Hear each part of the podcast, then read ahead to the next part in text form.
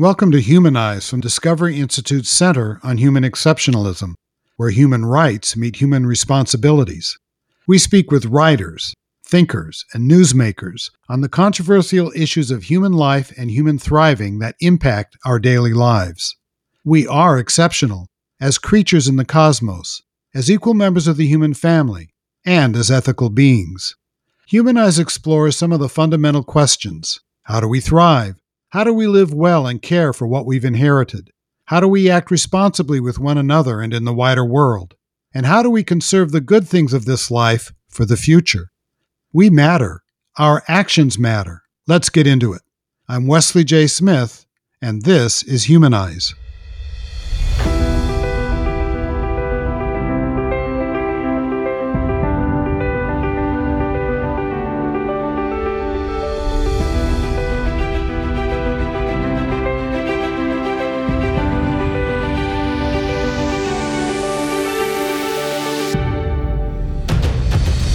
Pandemic has been one of the most politically and culturally divisive events in American history. Adding to our woes, the proper approach to scientific inquiry and policymakers' relationship with the expert class became badly skewed. Once an orthodoxy was declared by the World Health Organization or the Center for Disease Control, government leaders, the mainstream media, and big tech circled the wagons to prevent dissenting views from being aired and even sought to punish those with differing opinions. This included attacking the Great Barrington Declaration, authored by notable epidemiologists, that challenged the efficacy of societal shutdowns and keeping children out of school. Now, with the COVID emergency at an end, two of the authors of the Great Barrington Declaration and other notables in medicine have organized the Norfolk Group, calling for a national commission to investigate the country's response to COVID. One of these experts is my guest on this episode of Humanize. Dr. Jay Bhattacharya is a professor of health policy at Stanford University and a research associate at the National Bureau of Economics Research. He holds an MD and PhD in economics, both earned at Stanford University, where he directs Stanford's Center for Demography and Economics of Health and Aging. Dr. Bhattacharya's recent research focuses on the epidemiology of COVID 19, as well as an evaluation of policy responses to the epidemic. In December 2022, Bhattacharya was appointed by Florida Governor and now presidential candidate Ron DeSantis to the Public Health Integrity Committee, charged with assessing federal decisions, recommendations, and guidance related to public health and health care. Jay, welcome back to Humanize. Thank you for having me on, Wesley. Always a pleasure. You know, before the publication of the Great Barrington Declaration, you were certainly well known within your profession, but not, I think, among the general public. But you're now a notable public figure. How has that impacted your life and work? I keep waiting for the uh, for you know for midnight to strike and the the pumpkin to you know the, the cherry to turn into a pumpkin. I, I, mean, I and actually I would I would welcome that. It, it is it's been quite stressful.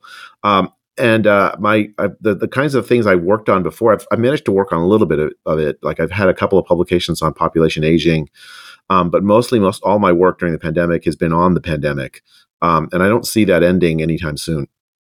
No, I don't think so. Uh, particularly since uh, there's now some hit pieces uh, coming out on you, and even a book that criticizes you, which I haven't read, so we can't get into it. And but the title is really ridiculous. We want them infected. You want people infected, Jay? For the record, let me just say, Wesley, I, I want nobody infected if it's possible. the problem is, look, we we faced a virus that we don't have a technology to protect people from being infected for for a very long time.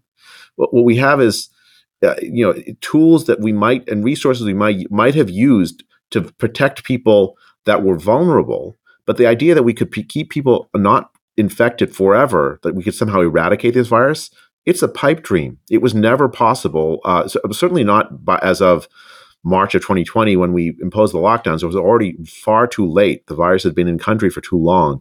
Um, I, excuse me for interrupting, but I remember back then where people you know, who were part of the government response said that the whole idea of lockdowns wasn't to prevent people from getting infected, but to slow the process so that hospitals wouldn't become overwhelmed. It was, as I recall, two weeks to uh, to flatten the curve or something like that. So, and I also remember people saying, well, eventually everyone, almost everyone's going to catch COVID. And so the whole point was not to prevent people from getting the disease, but to make it so that when people got the disease, the health sector could manage it. Isn't that right? Yeah, that was the, that was the stated rationale for the lockdowns. But I think it induced a kind of panic. Um, and you know, I, the, the the the people uh, that were responsible and in charge for the lockdowns, people like Andrew Cuomo, uh, even uh, President Trump and others, um, I mean, they viewed at least some of them viewed the lockdowns as a success. Right? You remember Andrew Cuomo won an Emmy for his management of the pandemic early in the early on, uh, and you know they crushed the curve. Uh, the, the the goal was, as you said, Wesley, to to protect hospital systems. But even that was a weird goal in the sense that, uh, so for like take New York, uh, let's keep picking on Andrew Cuomo. He uh, that he had available to him the uh, the Mercy ship. He had available to him the Javits Center, which had been converted into a sort of makeshift hospital. Neither of those resources were used at all. Yep. Um, and if you look at the, the there was a there's an HHS Protect database that was uh, tracked uh, hospital systems through much of 2020 and 2021 uh, into 2021 to look to see whether there was a, you know w- where places were being overwhelmed. I mean, I was tracking it pretty closely through the pandemic. I saw a few places where systems were pushed to the limit. Um, like I think New Mexico, I saw was pushed to the limit at what one point. Uh, there, you know, I think uh, Arizona, I saw some.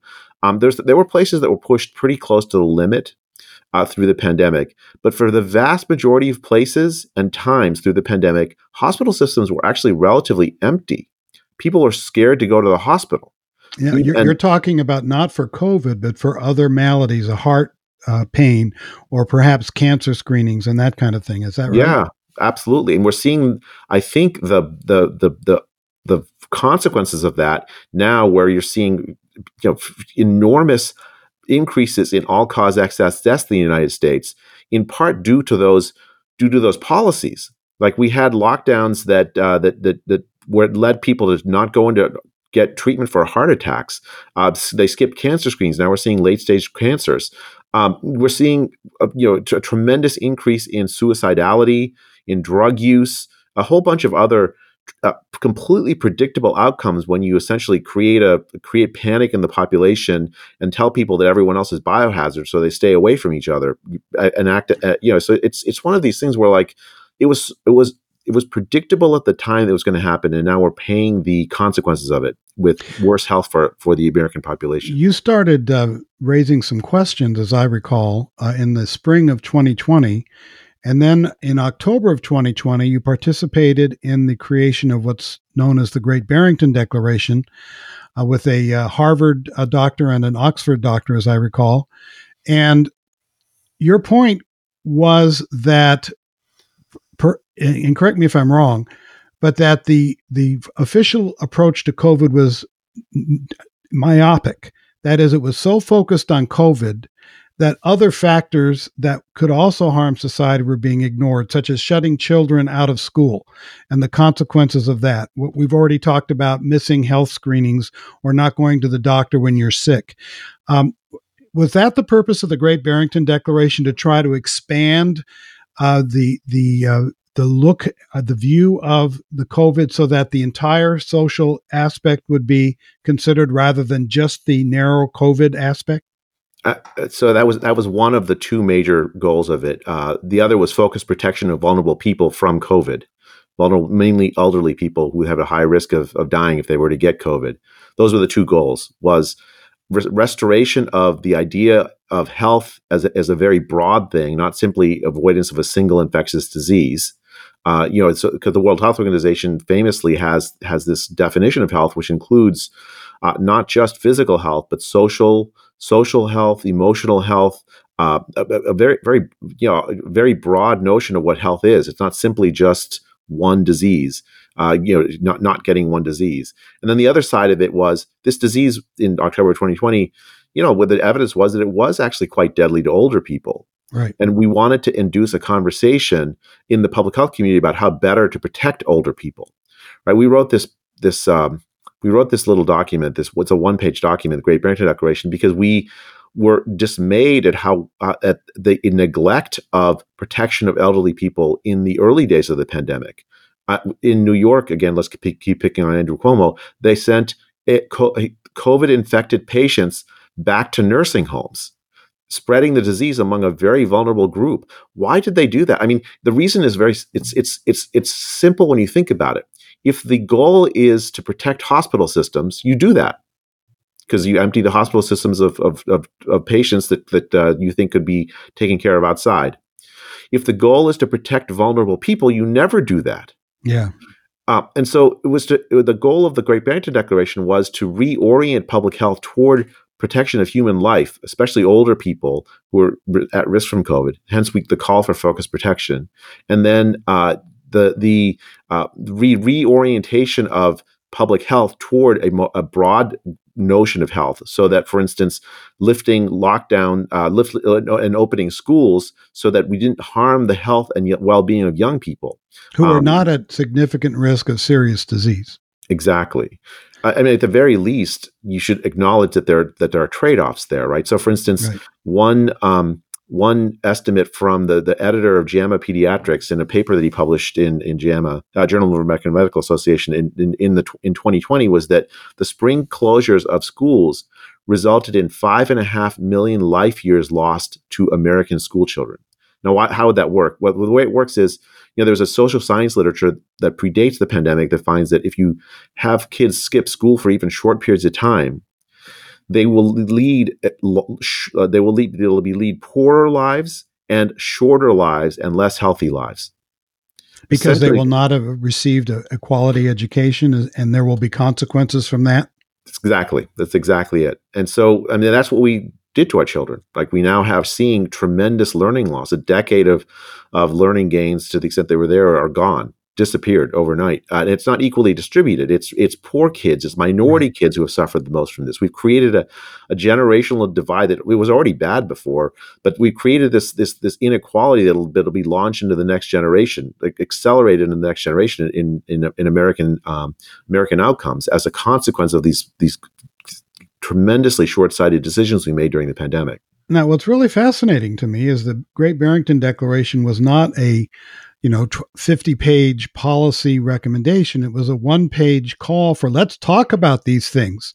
And and isn't the scientific method about that where there's a conventional approach, here comes the Great Barrington Declaration with some hetero- heterodox ideas and science says, well, come, let's work and reason together. Let's debate it out. Let's hash it out. But that's not what happened.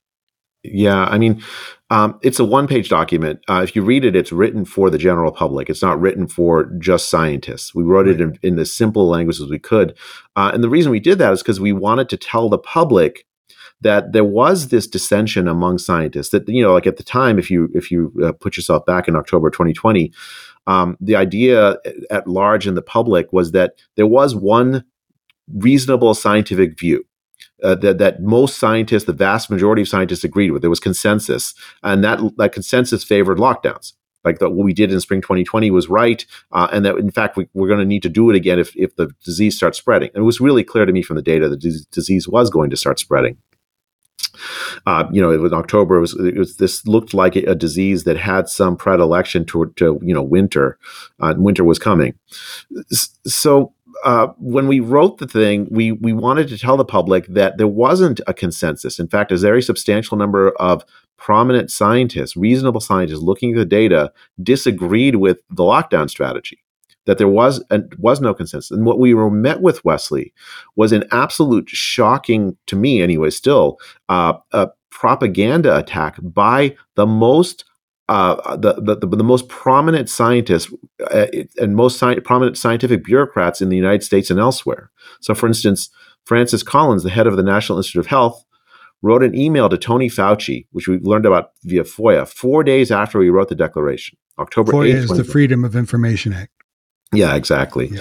Um, and that in that email, uh, he told Tony Fauci that the three of us, me, Martin Kulldorff of Harvard University, and Sunetra Gupta of Oxford University, all full professors, all you know, uh, decades of experience in public health and in epidemiology and in, in policy and statistics and you know, you know, a whole bunch of relevant disciplines. Uh, the three of us were fringe epidemiologists. It was an ad hominem attack, a direct ad hominem attack on us. And then he called for a devastating takedown of the premises of the declaration. Devastating takedown, by the way, is a quote. Yeah, that's, that's a direct quote from the email. I'm yeah. not. I'm not. I'm not putting words in his mouth, uh, or in his. You know, his, I guess his fingers. Um, he he uh, he, he then uh, th- th- then what I saw was, you know, what I experienced in October of 2020 was hit piece after hit piece after hit piece. Uh, the, Tony Fauci emailed in response to that email uh, from Francis Collins. He emailed Francis Collins back a Wired magazine article essentially call, saying that we wanted to let the virus rip, when in fact that was the farthest from my mind. What I wanted was to do is better protect vulnerable older people.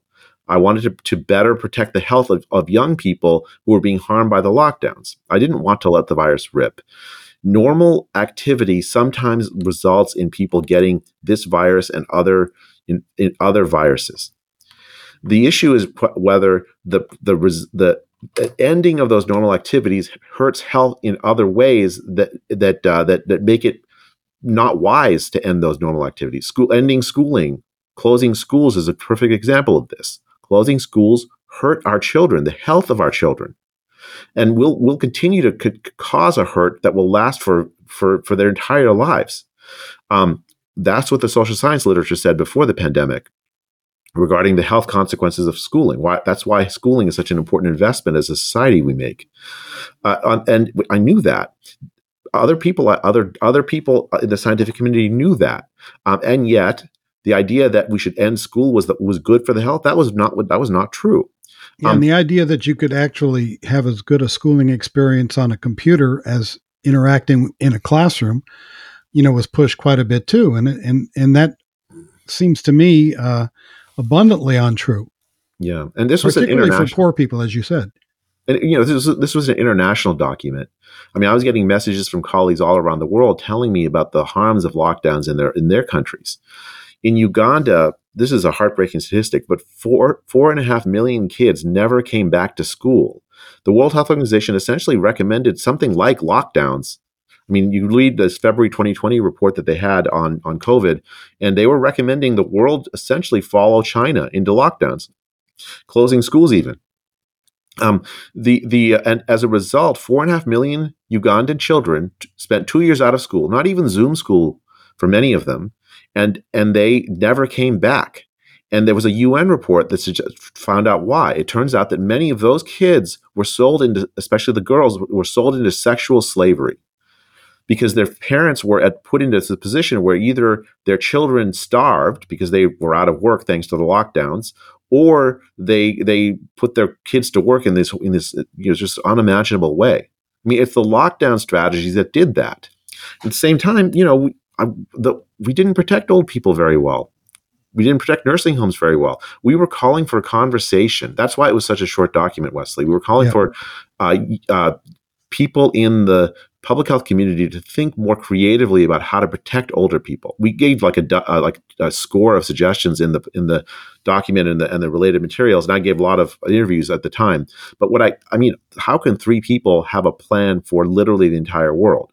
What's needed was was local public health to engage creatively to because they know how the older people live in their community better than I do. Yeah. I, I, mean, I'm, I'm not. I, I, I don't. I, I, only live in one place, um, and so I think. Um, and and and what what should have happened was that you know, like in in in West LA or in in Boise, Idaho, or in or in um, Paris, France, different people in local public health could have said, okay, here's how our older people live here. Here's the resources we have. Let's reorient our, our efforts so that we, we provide resources uh, to help older people, uh, you know, uh, avoid the virus as best they can when there's a ma- major wave. Like I, will give you some examples of things I said. So, um, uh, we get we organize DoorDash to deliver to laptop class young people. Uh, why not organize DoorDash? We spent six trillion dollars. Why not instead subsidize uh, home delivery of food to to older people living in the community? when the disease is spreading. Um, we we could we we used hotel rooms to house uh, again relatively young, relatively low risk homeless people during the pandemic. Um, we had all these like office buildings essentially completely empty why not organize public health to offer a place to stay to, to older people living in in a multi-generational home with uh, so when like johnny comes and calls grandma says grandma i, I might have been exposed to some to someone with covid. Grandma calls local public health says can i can i get a place to stay for a couple of days? And those hotel rooms are used to to house um, you know to, to help protect grandma from uh, from the potential spread at home from from johnny right? That that would that was the basic idea of uh, is is use the resources we already used, reorient them toward the protection of vulnerable older people. Um, uh, uh and let me let me interrupt real quick. Are you saying that some of the things that were done, the DoorDash thing and the other things, that were actually targeting the wrong cadre of potential uh, COVID patients? That they went for the younger or the homeless or working people or laptop class instead of organizing those uh, resources for the elderly and perhaps a caregiver uh, to to stay with grandma. Is that what you're saying? That's exactly what I'm saying. I mean, I, I the, the the way I think about it is that the lockdowns effectively were were a focused protection of the laptop class. It was it was it was so if you look at the data, it's really clear. It's like the poorest neighborhoods, which included a lot of elderly people, that there was a lot of mobility uh, because people had to go to work to feed their families. Right. Um, the disease, there was no protection of older people in the workforce.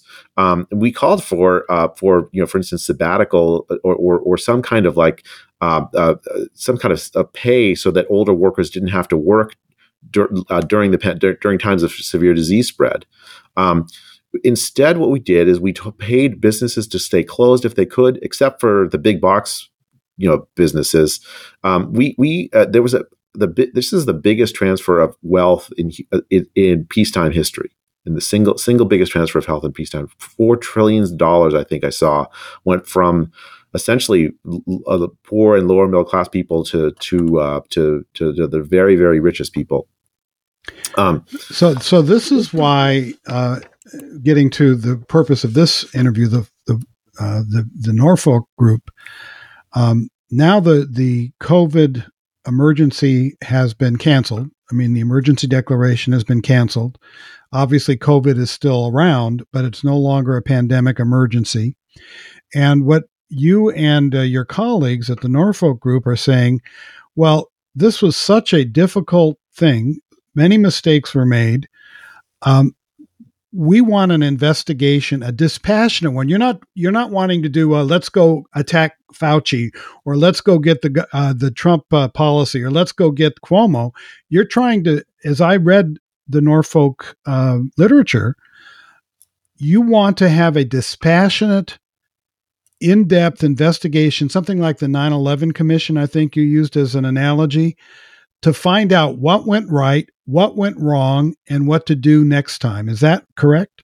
That's exactly what I want. Um, and the my, the reason I want that, uh, Wesley, is because right now, as things stand, if we have another pandemic, we will lock down again. We will lock down unthinkingly. We will panic monger. We will follow very, very similar strategies because many of the people that advise this, for whatever reason, um, I mean, they don't they don't want these questions. They don't want to ask, ask or answer these questions because if they if they they're they're afraid that they might look bad if the answer comes out the wrong way. I don't. I, I personally think that uh, that we have to, in some sense, in one way, lower the stakes of this. Yes. Right. So so for instance, um, after some a patient dies, you'll have a, a conference called a morbidity and mortality conference where the doctors and others involved in the con- in the patient management we'll have a very frank discussion about what mistakes were made. The goal isn't to like blame any of the doctors involved, but to think about what went wrong so that you don't make the same mistakes next time. So this after, is this is an ordinary part of hospital uh, procedure. Is that right? Yeah, absolutely, absolutely. Bread and butter. It's it's the way that uh, doctors hold each other accountable so that the improvements can happen. Um, another another example of this is after a plane crash, the NTSB uh, does an investigation. You know, like remember with the black box, uh, they, they analyze what happened during the plane crash. Again, the goal isn't to blame anybody Not really. The goal is to figure out what went wrong systematically and how you reform the system so that things can be better next time. I mean, I think that's the spirit that I really want this. I don't really fundamentally care about the reputations of the people that made the decisions. I, I mean, I wish that they had made better decisions, but that's not uh, that's not the real thing. The real thing is we have to learn why we made uh, decisions that went so badly wrong. Right? We we we have among the the United States we had among the worst outcomes for COVID in the entire world, and we also had all these damaging damaging lockdowns that were uh, and the health consequences of that. Why did that happen? What uh, that, that's the, the, and what can we do to do better? That's the main goal of the Norfolk document document. Yeah and it's and it's like 80 pages of questions uh, very specific questions about decisions that could have that, that that, that were made. Could we have done better? What what what led to those decisions? It's it's not answers to those questions. I really want experts who are involved in the decision experts who are outside to come together in a dispassionate way and and answer those questions. Isn't that part of the scientific method it is. Um, I mean, so the scientific method is is uh, it always involves questioning. Absolutely. Yeah. I mean, it's you know, it's, it's it, it, it, am I thinking about this the right way? What experiment can I run to test it? What do other people do they interpret this uh, this this experiment differently? It absolutely is, but it also is part of good government, Wesley. Like it's part of yes. what we do when when when we have a, uh, a such a traumatic thing where the government that makes such such difficult decisions. We go and reevaluate. Um, you remember the Challenger disaster in 1986, I think it was, where the space shuttle blew up. Yep. And there was that very famous moment where Richard Feynman, um, the famous physicist, took the uh, took this plastic like this O ring, um, dipped it in, in, I think it was in front of Congress. Or, uh, he put dipped it in a in a in a, in a, in a uh, ice water uh, glass, you know, glass with ice water, and then shattered the O ring and demonstrating to the world that that O-ring was probably responsible for the, the, the explosion of the of the Challenger, which which they didn't know before. Obviously, sending it up into space that that would happen. So so this commission. Um, how are you envisioning it? It, it? I, I can't imagine Congress doing it because you know popping jays and five minutes and then uh, you know pontificating and and so forth. How how do you how how do you and your colleagues how would you like to see this thing be organized? So I, I, you know, I've actually now testified in Congress several times, so I know exactly what you're talking about. Um, I have really, too. So yeah, you, you, don't really have a ton of time to like get your get uh, get into depth. And, um, and, your your your opinion is not really what they're after. They want to be able to spout. yeah. Um, I, I, uh, I, so you know, actually, the, the, the author of the 9/11 Commission, um, uh, he actually wrote a, a, a, something like that. Like I think it's called the COVID the, the, the COVID policy disaster. I forget the name of the book. Um, Phil, Phil Zelikow organized uh, a commission like this. The problem is that it was a it was a whitewash, Wesley. If, if it's it's unlike the 9/11 Commission report. The commission, um, this report written by Phil Zelikow and his colleagues, essentially just it uh, wrote the Whig version of history, if you will, right? They went and talked with some of the people who were advising, um, who were very, very pro lockdown, advising, um, advising, you know, people like Andrew Cuomo and others, um, and um, you know, they're they're they're and, and if you read it, it reads like a political document. They, they call up Trump a comorbidity. Uh, I mean, it's it's it's ra- it's it's very one sided. Um, I actually was interviewed for this uh, this this report, uh, and I'll try to find the name of the report. I'm, I'm, I'm, it's blanking right now, but like the but I was interviewed for this report very early on, and it's notable that there's basically almost no mention whatsoever of the Great Barrington Declaration or the existence of outside scientists that disagreed with the strategy that was followed. Right. It was so it's it's what we've had is a, is is essentially in Congress uh, I mean, it's it's. I, I mean, I, I, am glad they're finally asking this, these questions. But it's uh, when you go out in front of Congress, what happens is you have the Democrats mostly. There's with some exceptions on one side, essentially wanting to say we did we the lockdowns were necessary. We just didn't lock down hard enough, and they don't. There's no evidence will seems to persuade them. In fact, what they do is they slander people, experts like me, who come up in front of them you know, accusing me of wanting to let the virus rip. Um, on the other hand, the Republicans, I mean, it's it's funny because like I think there's some some many Republicans who want an honest commission or an honest question answered but there's also like you know there was a lot of mistakes made even even by um, uh, even by uh, uh, folks who were a little skeptical about lockdowns you know like uh, about you know what support should there have been for early treatment um, uh, evaluation of early treatment. There was a lot of like there were a lot of mistakes made by basically everybody and yeah, so because I, it was an un, it was an unprecedented, at least in our time, uh, catastrophe. Nothing since the polio epidemic or the Spanish flu. Wouldn't that be an accurate statement? I mean, maybe HIV you could put you could throw in there, but yeah. But I mean, HIV it, wasn't generally uh, affecting the general population. It was mostly affecting particular aspects of the population. Yeah. No, I think I think in terms of like something that that essentially hit every single uh, part of society. I don't think it's it's it's actually hard to come up with something before maybe the 1918 flu. Um, yeah, the Spanish flu. But that also brings up a question I was going to ask you a little later, but let's do it now. And then I want to get into the questions that the Norfolk group would like to to explore. The Spanish flu, the people who were mostly affected were the young, and the elderly generally uh, had a less severe course. In COVID, it was just the opposite. So you don't know what the next pandemic will be like. So, how do you prepare a response for a pandemic when you don't know who the uh, primarily uh, endangered people will be, how it will be transmitted, and so forth? So, I think I think if I were managing a pandemic and I had that uncertainty, the very first thing I would do is I would I would uh, seek out data and evidence to see who was at highest risk because you cannot manage any pandemic without that information. Now, it's going to be noisy at first, um, but we knew in January 20, at least I knew in January 2020, it was really clear from the Chinese data and from the Diamond Princess cruise data that it was older people that were at high risk. And then in, when the disease hit Italy and you saw it was all these these pa- patients and um, dying, it was it was older people that was dying. It was so clear from the data that younger people were at very very low risk early on. You knew this, uh, and uh, and uh, while older people are very very high risk. Um, it's so at the same time. So you, that that's what I would do is I would seek to find data, and if I didn't, if I couldn't find the data, I would I would uh, uh commission a, a rapid study to find who the highest risk people are because that's what you need to to design the right kind of response. Was that done in, in this particular in the COVID? No, I mean that's the problem. Uh, well, it was clear that that the that the high risk was older and your low risk was younger. The problem is the lockdowns essentially ignored that. The, the premise of the lockdowns with everybody essentially was at equal risk uh, in in different ways. The idea was the lockdowns would would somehow you you stop young people from circulating interacting with each other, just having normal young people lo- lives, that would protect older people essentially by osmosis mm-hmm. because the disease would stop circulating.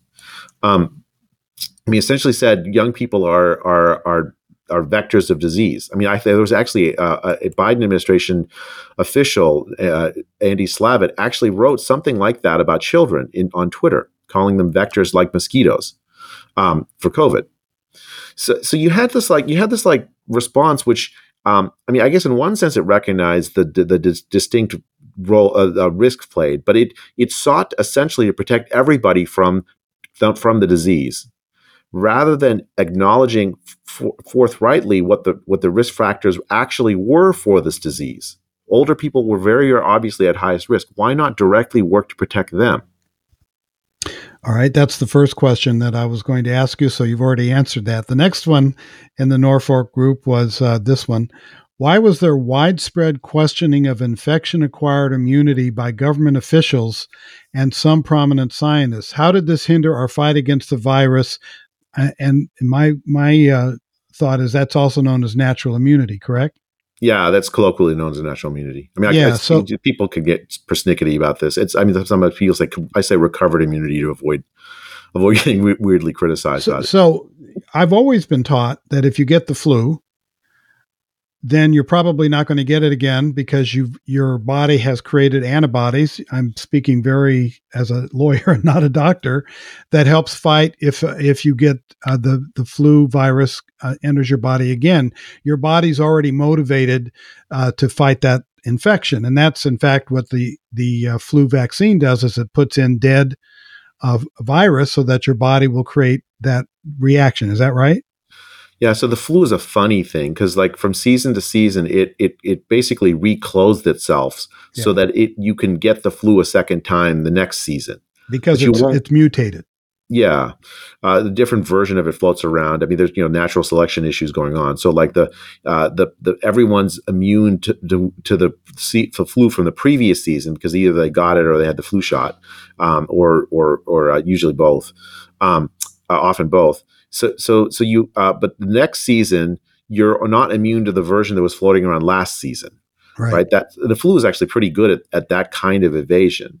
Um, but on the other hand, it's likely that the if you have had the flu before or if you had the vaccine, you're going to have some protect some cross protection in the form of your, vi- your the virus isn't going to produce a very very severe outcome the next time you, you see the flu. It's it's it's it's funny. The flu the flu is a very it's a little it's a different virus than COVID. So the, the kind of immunity you get is is going to be a little bit different like different.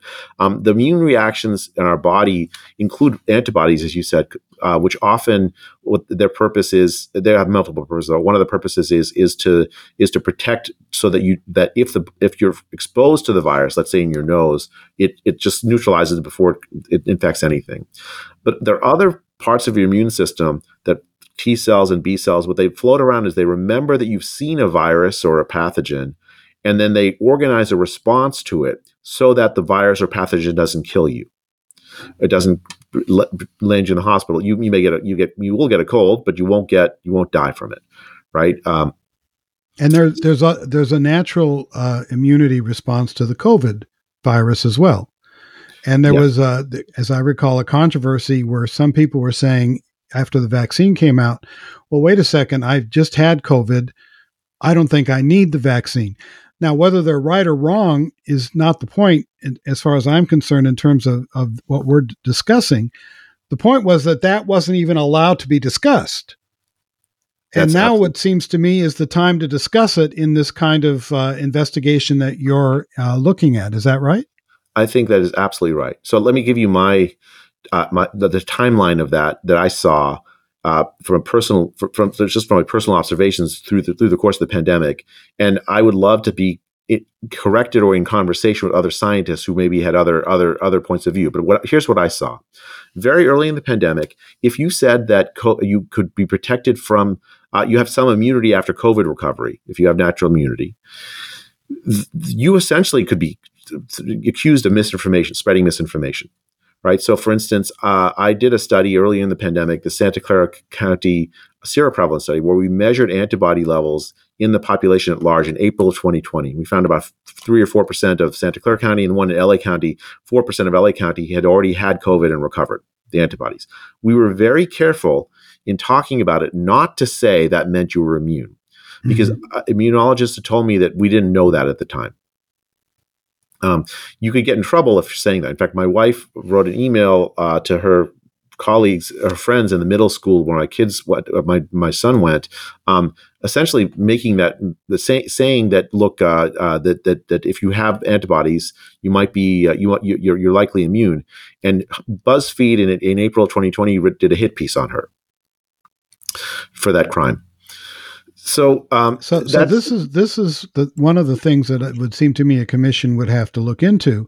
Not only what were the proper responses or improper responses, what worked and what didn't, but was the um, straitjacket on inquiry into Uh, one of the most serious catastrophes we've faced, certainly in my lifetime.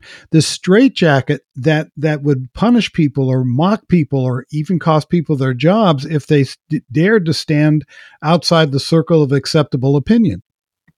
Absolutely, that's certainly. I mean what happened during the pandemic was essentially a, a, subversion of the normal mechanisms of science, which, as you said earlier, Wesley, uh, you're absolutely right, involve open discussion. Instead, it was it was this norm of public health where, like, if you say something wrong, you're going to mislead the public, and then that, that's going to cause them to do bad things. So, therefore, we should police even scientific discussion about things that are said that are wrong, which means that science can't. It's happen. infantilizing the population.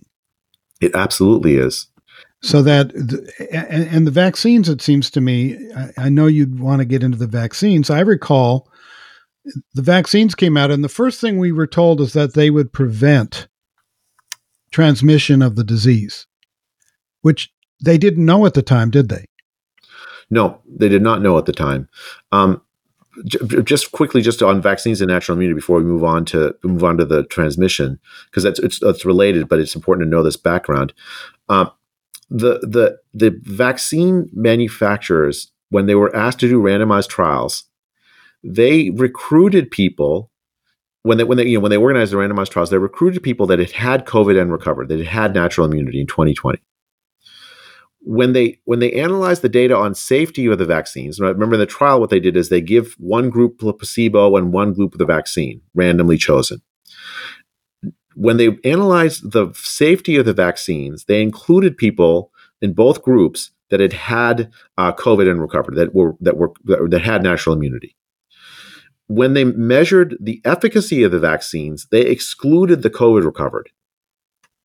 And the reason, if I were trying to just design this trial in this Machiavellian way, is that if I included the COVID recovered, the marginal benefit of the vaccine in someone who's already relatively immune or somewhat immune because of COVID recovery is going to be lower. And so I don't want that group mixed in with the people that might benefit from the vaccine the most, which is the people that had never seen COVID. Well, wait a minute it sounds like a thumb is being put on the scale that they want to show the maximum possible benefit for everyone by taking the vaccine. And to do that, they took out the people who also had natural immunity because they would have less benefit than somebody who had not had COVID. Is that what you're saying? That's what I'm saying. So if you read the published randomized studies from December 20 or November, December 2020, I forget the exact date. I think it was December. Um, in the New England Journal of Medicine, I, I read all of them, including the supplemental appendices. They say this. They say they took out the people that were COVID recovered, that were enrolled in the trial from the efficacy analysis. They don't say why, but but I can. I mean, I'm allowed to speculate about why. If I were advising them to show maximum efficacy, I would have advised them to remove those people from the analysis because the marginal benefit of COVID vaccines for people who are already uh, had COVID and recovered is lower, much lower than it is for people that had never had COVID. That that's pretty stunning to me because that means that one of the most important, and this is an, a, a, relatively new form of vaccine. It's not putting dead virus or, or, or barely alive virus in. It's a RNA um, effector, correct? Yeah. So, well, there's there's several technologies that were used, but uh, one of them was, and the most most prominent one in the U.S. was these mRNA uh, virus. Uh, vec- uh, there's the mRNA vaccines that essentially induce the cells in your body to produce things that look like the virus, the proteins the virus makes, to train your body to respond to it and to get the antibody reaction. But you're saying it sounds to me like you're saying that they didn't, well, the idea that you would take out people who are going to be a part of the public, whether or not to get the vaccine, to make it seem like everybody needs the vaccine. And meanwhile, when people are saying, wait a second, I've got natural immunity because I just had COVID, I don't know why I need a vaccine. Well, if you don't take that vaccine, you're fired. I mean, it would have affected the mandates. It would have affected which which were controversial anyway. Uh, and full disclosure, I wrote repeatedly in favor of vaccination, but against mandates because I think people so need I. to be, make that decision for themselves. Yeah. And if and if somebody has had COVID three weeks ago, or a month or six weeks ago, and that could affect their decision in in hopefully discussion with their doctor about whether or not they should receive the, the vaccine, particularly for younger people who might have a, a more adverse reaction to the vaccine than people my age. That's exactly, I think you characterized it exactly right. Like it would have been very, very useful in the discussion about policy to have that information. What is the marginal benefit to older people, uh, to, especially to older people who'd had COVID and recovered, of being vaccinated? What's the marginal benefit to younger people who've already had COVID and recovered of being vaccinated? Um, that would have been very useful in that discussion. And, but we do not have randomized. Ev- we did not, at least, did not have randomized evidence at the time um, because the drug companies that ran those trials did not report those results. They excluded those people from the analysis that was reported in December of 2020. Um, there's another piece, and this is related to what you just asked uh, a, a, little earlier about about transmission. Like, do the vaccines stop disease transmission? That's another very important piece of information to know if you're deciding about vaccine mandates and recommendations and so on. Um, so, at the time, December 2020, um, there were a whole bunch of very prominent entities that were saying things like, in order to get to herd immunity, you have to vaccinate basically 60, 70, 80% of the population. Uh, the World Health Organization, for instance, in response to the, to the Great Barrington Declaration, changed its definition of herd immunity to exclude immunity after COVID, after recover, COVID recovery, to say only vaccination produces uh, immunity. This was before the vaccine trials were reported, before there was the vaccines available at all. This was like in October uh, of 2020 they did this. Well, gee, um, I wonder why people have lost faith in the public health institutions. I mean, I, this is why we need an honest commission, right? The only way you get trust back is by do, doing having a having asking these questions, answering them honestly, and, and just essentially saying, you know, mea culpa about how to so and and, way, and reform so we don't have this problem again.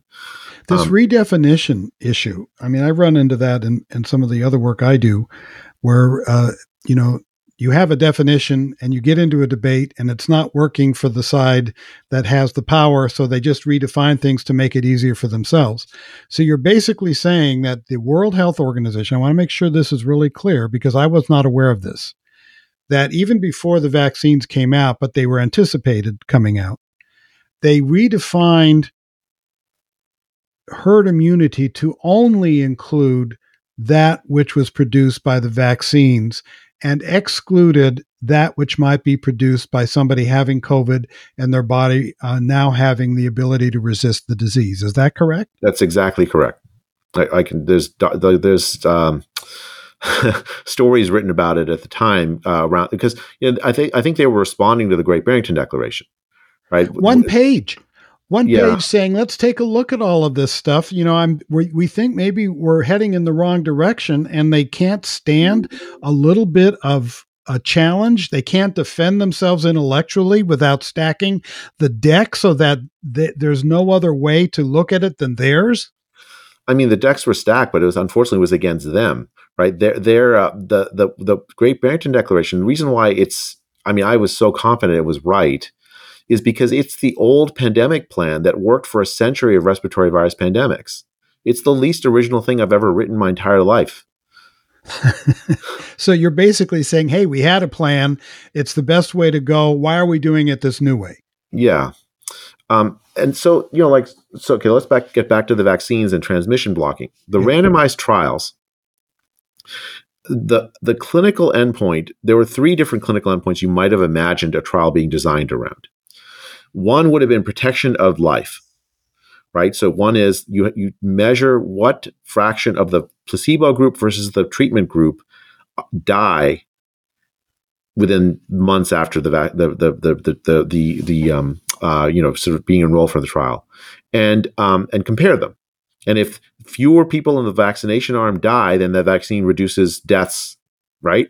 Um, that that could have been a clinical outcome. They didn't have that as a as the primary clinical outcome. And in fact, in the mRNA trials, there were more people that died in the vaccination arm than in the placebo arm. It wasn't a very large difference. It was statistically insignificant, meaning that they hadn't recruited enough people to be able to say a statistically meaningful difference between. But they don't have prima facie evidence saying that they were going to protect life that's actually not true in the adenovirus vaccines. The adenovirus vaccine trials showed lower mortality among the people in, who were vaccinated than unvaccinated, or that, that, that received a placebo. So the mRNA, I mean, we have actually chosen the wrong technology based on that. But so neither, that should be another question that the commission looks into. Was this the best vaccine approach? Is what you're yeah, saying? Yeah. So that's actually one of the questions in the Norfolk group. Yeah. Um, I mean, I'd love to see what p- other scientists think about that. Um, the, then, then the um, but the problem, the, the second thing you could have looked at is you could have looked at prevention of transmission of the disease as a clinical outcome, right? If you're interested in the vaccine for herd immunity, that's something you would want to look at. And that would have been very easy to do. So, for instance, um, take everybody that's vaccinated uh, and everyone that had the placebo. Measure systematically whether their spouses or children get COVID. And then then compare if did the vaccine the families of the vaccinated versus the families of the placebo, did they have lower or higher rates of COVID?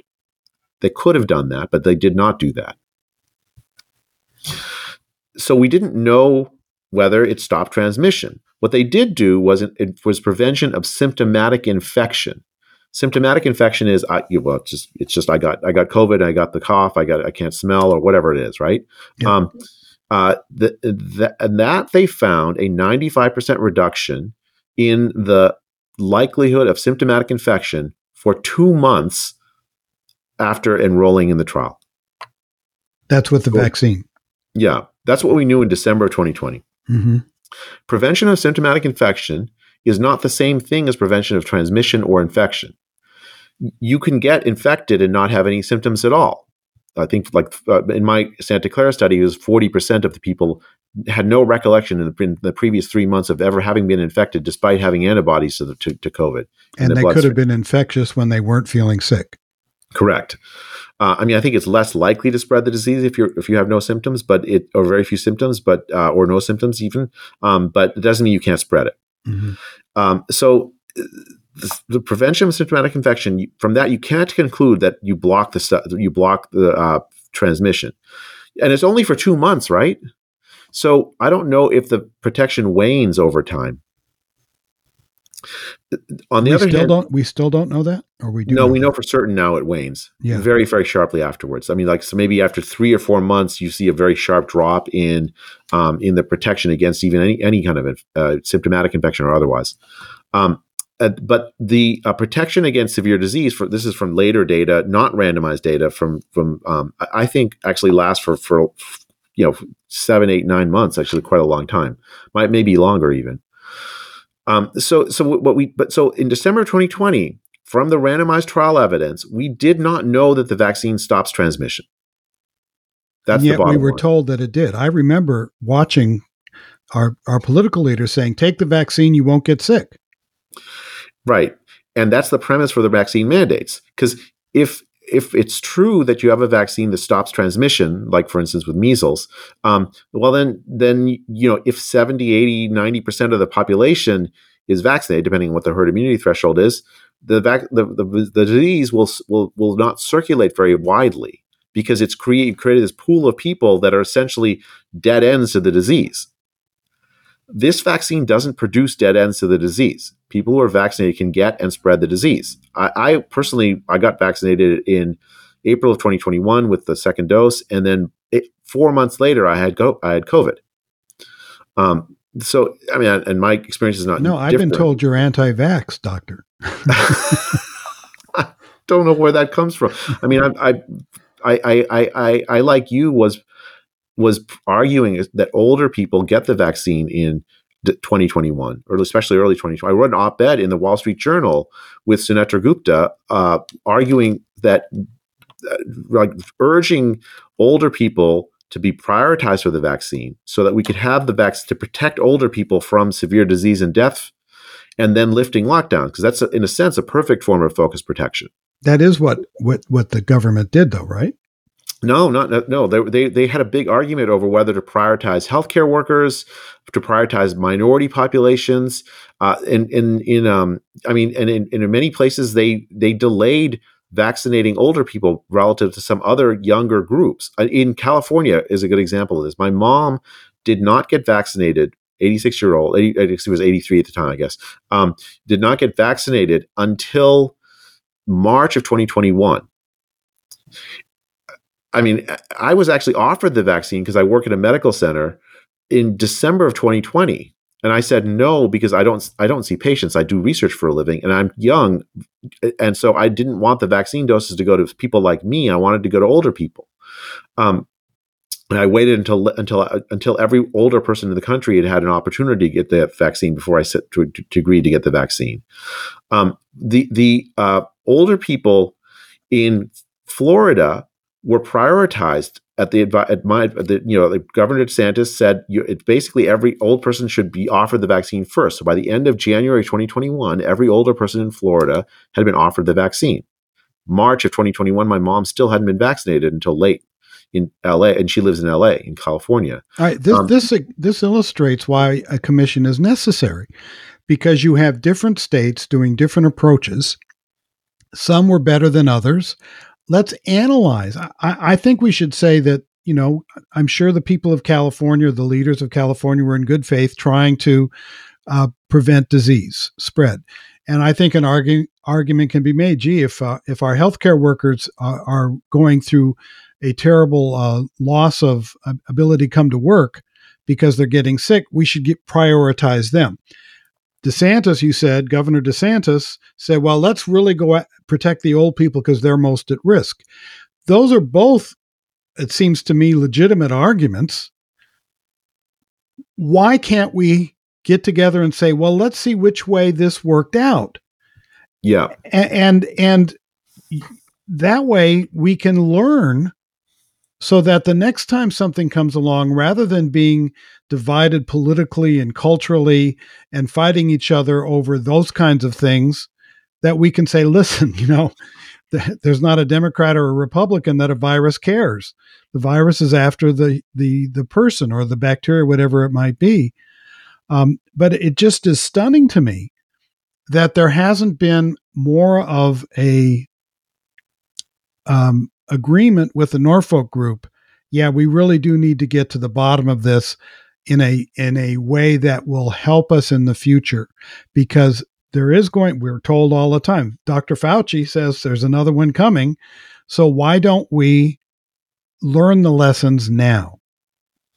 I mean that's still those are wise words. Um, I, I really think we need one wesley. I don't see how if we're a serious society that cares about human well-being that we don't have such a thing and it, it's going to the problem i think is that it's going to hurt uh, the reputations of some people it, if you answer the questions that are in the Norfolk document the, of the sort that we're talking about, just scientific policy and policy questions, right? These are not like uh, political per se. And de- some Democrats got things right, and some Republicans got things wrong. It, some Republicans got things right, some Democrats got things wrong. I mean, it was it was a very difficult uncertain time with a lot of a lot of crosstalk, if you will. Um, an honest answer to these questions is absolutely needed so we do better next time. But but the, if you do answer these questions honestly, Wesley, there will be the reputations of some people hurt. I, I don't think, for instance, Tony Fauci will come out looking very good. I think that some political leaders will, will come out looking very poorly. That's just well, a fact. And, and, your reputation's on the line as well. Because yeah, my reputation's on the line. I mean, so you know, you have, I think, laudably decided to pursue what you think is correct, and and your reputation is on the line. As I said in a kidding way at the top of this interview, you have been the subject of of hit pieces, people uh, mischaracterizing because I've we've I've interviewed you before. I've read your work. I know what you think, and there's been an awful lot of mischaracterization of, of your positions. Um, but let's get one more question about uh, in the Norfolk group, and then I we we're going to have to conclude because we're running out of time. Um, you talk about uh, in the Norfolk group why there was such a slow rollout of critical COVID nineteen testing. Why was that important? And what happened so that that we were, I know, behind other countries with regard to testing? What happened? So I think there's a there's a historical thing that happened, which is that the CDC decided that it was going to take control of the the the, the test, the, the, the creation of the specifications for the tests, um, rather than letting uh, independent labs around the country to, to sort of develop their own. Because they, I think that their idea was that they wanted to standardize the test so that a COVID diagnosis in one place meant the same thing as a COVID diagnosis, a positive test in another place. Um, but they were very, very slow in the rollout of that, and many public health agencies viewed that as they, there was they were too controlling. I think that's a pretty widely accepted uh, criticism of this early the CDC's early response to the pandemic. Wasn't there actually a test that had proved to work well out of Europe, and the CDC wouldn't let them be imported? Or yeah, is my memory failing there? Yeah, and the other there's and there, there's there are other elements of this. So that's absolutely no that that is absolutely the case. Like there was a, there was an early uh, PCR test out. It's that was um, brought out by some European um, uh, European uh, uh, groups, and that that uh, that the CDC basically wanted to do their own. I, I think there was also a Chinese test anyways, I, I think this is one of these things where like um, I think most people agree that the CDC messed that up. Um, but I, I want to go a little bit deeper into, into into a problem with the testing, right? So the question is, what do you use the testing for? Right. So, and there's two. Just to, just to, the technical aspect of it is really is a, is a little bit important. So I want to like make sure that people know it just enough to so they can have this conversation. Um, there's a test called the PCR test, the polymerase chain reaction test, that amplifies uh, genetic material that's specific to the virus and if it if if there's no virus there and you amplify it, you'll find no vi- no no amplification because zero times you know uh, ten million is still zero. Is that the if, test where the line comes in or doesn't come in if you have it or don't have it? No, that's an antigen test. Okay. The PCR tests, uh, essentially, you're you're amplifying the genetic material. That has to be done in a lab. Okay. So you you stick this thing up your nose and you send it in a in a test tube to to a lab, right? right. And, and early in the pandemic, it took three days to get a result. Right. The, the antigen test is the thing that you stick the thing up your nose, you put it in a in a in a, in a vial, and you put it, and then you can see the, the it looks like a pregnancy test, right? Like yep. the line shows up or doesn't show up. Yep. Um, that technology was available pretty early, but was not encouraged. Why? That's the question. Um, so the the the uh, my answer, and again, I'd love to ha- be in conversation with other scientists who are making these decisions. Uh, that's the purpose of the Norfolk Group. Is my answer to that question is that there was this ideology of t- of testing and tracing, identifying everybody who'd had COVID, identifying all of their contacts, interviewing them, and then isolating them, quarantining them for for time, so that the disease wouldn't spread. In order to do that, every single positive test the public health authorities needed to know about so they could contact, test, trace, and isolate, right? Um, that, that, that ideology meant that you had to have a publicly reported test, something like the PCR, that has to be publicly reported because it's done by a lab, the lab you can control. If you have widespread use of these at home tests, well, then people might be positive and never report it to public health. That means public health wouldn't know to go talk to them and isolate them and quarantine their, their contacts. So the, the, the desire to stop the spread of the disease may have led public health to delay the dissemination of at-home tests that could then might have been instead used for focused protection, right? So I don't really want public health to know if I'm positive. I might think to myself, but I do want to know if I'm positive, so I don't go visit my my grandma tonight. Right. Right. That, so, that's eventually what happened. I mean, eventually the government was sending out free antigen tests through the post office. And and, that, and, and that became the policy later on when the uh, because there were just too many people to do the PCR testing, right?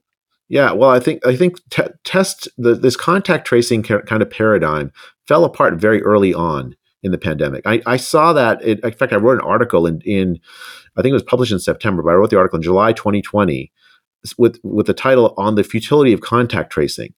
Stanford actually questioned me about that. Some folks, like the, the this this uh, human subject review board at Stanford, like essentially went after me, trying to ask me why I was endangering public health by asking such a question. Um, Since when is asking a question endangering anything? Uh, well, I don't. I mean, I don't think I was endangering public health. I was pointing out a failure of public health. Uh, there was a major evaluation of the U- UK's test and t- trace program, and they concluded it was a, a 37 trillion, uh, a 37 billion pound failure. Right, so um, it was, it, and this was like in late 2020, early 2021. They concluded this. The United States lasted very long with this th- test and trace ideology. I was so happy when I finally saw the Biden administration do, uh, sending out these at-home tests. I, I, imagine if we'd had these at-home tests in uh, in May of 2020, when the technology was actually, I think, really you know, it hadn't been approved, I don't think, but it was pretty pretty close to ready, um, or let's say June, June or 2020, right? Uh, we could have protected so many older people. We isolated older people in nursing homes where they didn't get to see their families. Yes, and what that led to terrible despair and, and deaths. Yes.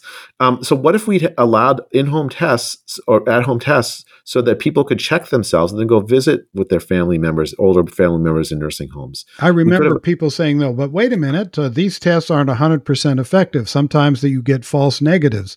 Well, it's better than nothing. Yeah, exactly. It's better than nothing. And the PCR tests, you take it, three days later, you get a result. In three days, negative. you've been spreading it.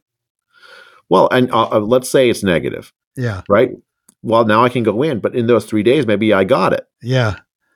Um, so it's the whole thing was just it was designed wrong, right? It was designed to to with the premise that you could stop this disease from spreading entirely if we just took this like control over it, like we just gripped our hands around it, locked everything down, ident- identified everyone that had it. it was like this mechanical. It's like it's almost like this Star Trek view where if I just do this like uh, tricorder on you, I'll find everything wrong with you. Well, medicine doesn't have a tricorder. Um,